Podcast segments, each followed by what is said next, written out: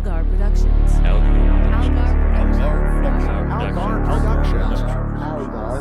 Algar Productions. Algar Productions.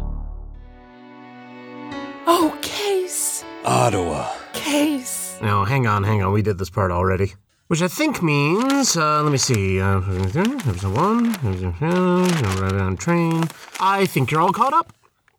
Uh, if you jumped on at episode 37, you should now have all the backstory you need to follow what happens next. So you're you're hardly going to need me at all now, apart from the occasional scene setting and sidebar snark.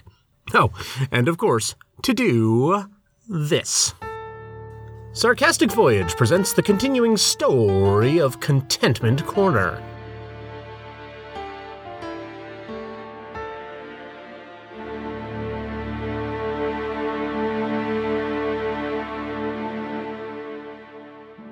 Seriously, the show doesn't start until I do that.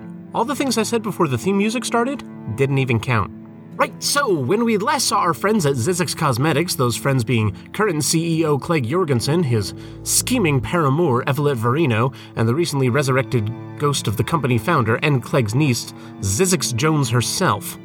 Oh, and Zizix is wearing a cutting edge ecto to corporeal adapter suit, which allows her to do this. How dare you slap me? Oh, I dare. Clegg, I don't care if this woman is your blood relative. I demand satisfaction at once. Usually, when you say that, do you mean things that are best left unsaid in front of family? Yes, and let's try to remember that we are family, Uncle, and keep those lascivious comments pointed in the right direction in future. I never made any. Uh, Zizix is referring to the outtake from two episodes ago. apparently, being dead has given her a meta awareness, but uh, look, we did the whole meta thing already, so uh, no more of that. Got it? Lascivious comments? Oh, all right. Bloody Funkin narrator. I beg your pardon? I feel like we're losing the thread here. The thread that began unspooling when that woman slapped my face. Yes. Well, Well, what, my dear? aren't you going to do something about it? Call the Ghostbusters. Or maybe the Lady Ghostbusters. Oh, they've allowed women to become Ghostbusters since I've been dead? How inspiring. Clegg, I swear to the dark gods that we appealed to when we raised this woman from the grave. If you don't punish her for her actions, I will find a way to. Oh, Evelette, my darling. Zizix hasn't had a physical form in 30 years. I'm sure she was just testing it out. On my face. Your face was probably just in the way. Zizix, dear, tell my paramour here that you were just readjusting to the material plane. Yes, that was it. You see? That, and I thought the manky cow could use a good slap. I'll kill you! Already dead. Good luck with that. Then I'll have your spirit shoved into the most humiliating vessel I can think of. Good luck spending the rest of your life as an anteater. really? That was the best you could come up with? I'm upset, and I still can't believe you're okay with her assaulting me like this. Oh, that wasn't assault. I can show you assault. All right, enough.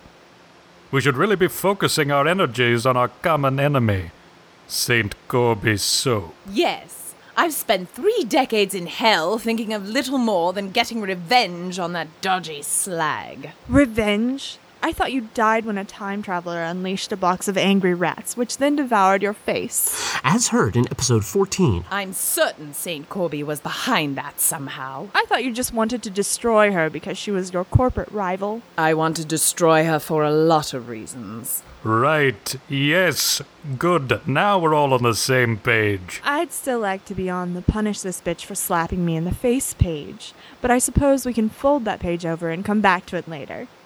Like all the pages we marked in Fifty Shades of Grey. ugh, of course they read Fifty Shades of Grey. Right. So, do we have any kind of plan for toppling St. Corby? Given how much time I've had to think about it, I have literally hundreds of plans, Uncle. Each one more devious than the last. What if you rearranged that list? Pardon? Your list of plans? What if you gave it to us in reverse order? Then each plan would be less devious than the last. Sounds a lot less impressive that way, doesn't it? Watch your tongue, wench. There's a lot more face slapping where the first one came from. Watch your tongue, wench. Is this talk like a pirate day? All right, enough. Zizix, dear, why don't we start with something small? a solo mission. I'll go cause some mayhem over at the competition and give you two ladies a chance to get to know each other better. You can't be serious. Oh, I am.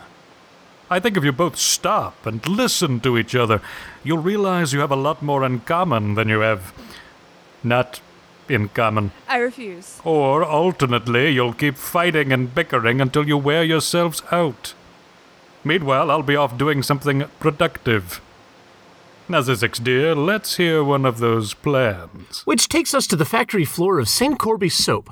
Our last episode ended with the tearful reunion of Ottawa St. Corby and her extremely ill conceived ex fiance, Case Cutchington. An alarm had gone off in the factory, and Case, being the security guard, left Ottawa's office to investigate. Hello? Is anyone there? Really gotta stop calling out like that. If someone's breaking into this factory, they're probably not gonna answer me. Well, at least I have my flashlight. Ah, crap, I forgot my flashlight. Better call Ottawa. Ah, crap, I left my walkie talkie in her office. No flashlight, no walkie talkie, no weapon of any kind. I'm a terrible security guard. Now, I'm sure that can't possibly be true. Gah! How did you just sneak up right behind me like that? Hmm. On the other hand, maybe security isn't the most ideal career placement for you. Who are you? What are you doing in here? The way I see it, I don't have to answer either of those questions. Yes, you do. I have a gun. You most certainly do not have a gun. Yes, I do. Look at it. Under my shirt. First of all, if you had a gun, it wouldn't do you much good under your shirt. At best, you'd hit me, but end up with a hole in your shirt. Okay, that's a good point. Second, I know for a fact that you're not armed, How could you possibly know that? because you said it out loud when I was standing behind you just now. Oh, yeah? Well, so's your mother. Ugh, I'm sorry. I'm, I'm sure your mother is a lovely woman. You just kind of caught me off guard there. Given that you're literally a guard, that seems problematic. This company's in real trouble if I shove a bunch of soap in my briefcase and just run out that door there. I'd tackle you. You only have one good eye. Surely I could take advantage of your lack of depth perception. Yeah, you wouldn't be the first, if we're being honest. Which is a new thing I'm trying. And how's that working out for you? I'll tell you after whatever this is is over. What is this anyway? Robbery? A burglary? Oh, nothing like that. I wasn't finished. Terribly sorry. Please be my guest. Well, I was gonna say a larceny next, but then I realized I don't actually know what that is. Basically the same as the other two things you said. You're a regular thesaurus. Isn't it pronounced thesaurus? No, I don't think so. Anyway, let's start this again. I'm not actually here to do anything unsavory, I can assure you. Well, I want to believe that, but on the other hand, that's exactly the sort of thing I would have said back when I was a liar. How long ago was that? Oh, just before I swore to my ex fiancee that I'd try to become a better person. About 10 minutes ago now, I'd guess. And for the record, that's a guess. It doesn't count as a lie if it was like 11 minutes ago. Mr. Cutchington. How did you know my name? It's right there on your name tag. I have a name tag? Huh. So I do. Says my actual name on it, not one of my many aliases. Mr. Cutchington, I'm not here to rob you. I'm the health inspector. The, the health inspector? Yes, that's right. But it, it's almost midnight, and you walked in through a locked door which set off the alarm. Yes, well, I'm from Denmark, you see, and my watch is set to Copenhagen time. So I thought it was 8 a.m. Okay, but there's still the locked door, which is a sort of locked door mystery. Well, you see, in the frigid wastes of Denmark, our doors often freeze shut. So I'm used to having to apply a bit of force. Well, that all checks out. What can we do for you, Mr. Health Inspector? So let me get this straight. Clegg is just going to walk over there, claim to be the health inspector, and shut St. Corby down? That's pathetic. Well, of course it sounds pathetic if you describe it like that. And how would you describe it? Uncle Clegg will walk right into the belly of the beast, claiming fraudulently, it turns out, to be the health inspector, overwhelmed by the unstoppable juggernaut of local bureaucracy and St. Corby's insipid desire to follow the rules. She'll be absolutely paralyzed. No, I was right. Lame. And I suppose you have a much better plan. A cup of coffee and an equal amount of something a little whiskier than that, and I'm sure I could think of ten better plans. Oh, please. You wouldn't know a good whiskey if it bit you in your arse. Oh, I do forget you Americans call it an ass. You're American. You won't get round the issue with your baseless accusations. You grew up in Contentment Corner. Your birth name was Don't you say it! Don't you dare! Agnes Jorgensen. I don't have to listen to this slander. I'm an important woman. No, you're not. You're a poser. Well, first of all, I'm certain it's pronounced Posier. Second, there's no one in this room, in this town, in this entire bloody state more elegant than I. oh, sure. Who knows more about the finer things in life than a North Dakota hick who's been dead since the Reagan administration? Luxury is timeless. Or are you going to tell me that giraffe veal wrapped in gold leaf has somehow fallen out of fashion? What are you. Giraffe. Veal. Like the veal made from baby cows that you people eat. Only, you know, from giraffes. It's much more cruel that way.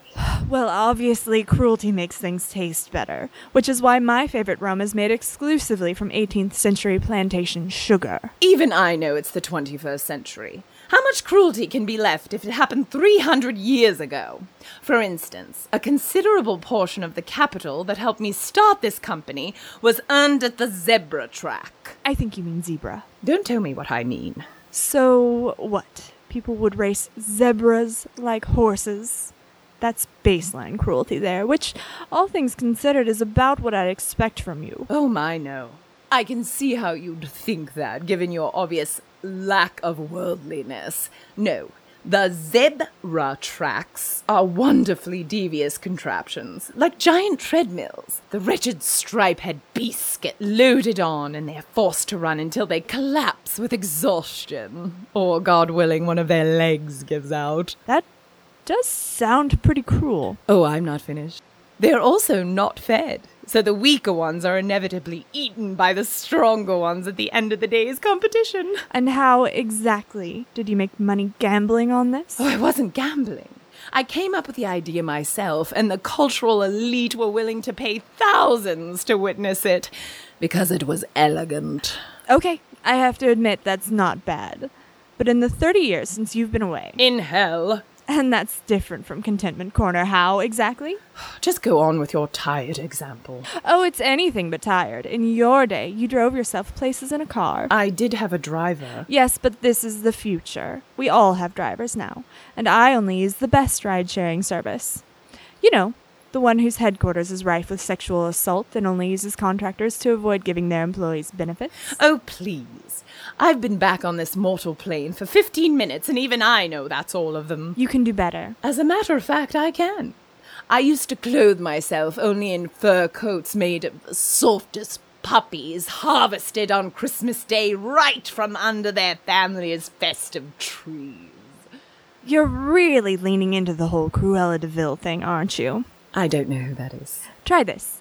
See that water cooler there? I wasn't going to say anything, ghastly staple of working class yokels.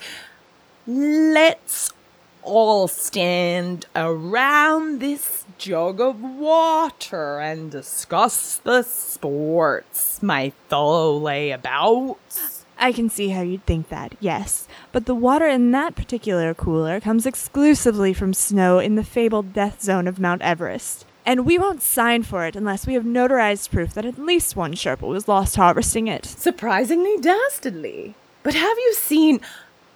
Oh, they, they moved it. Moved what? The panda skin rug I had in this office. Oh, absolutely breathtaking. I have seen that because Clegg put it in his bedroom. I've made love on that panda. Probably more action than it has ever seen in this sad little life.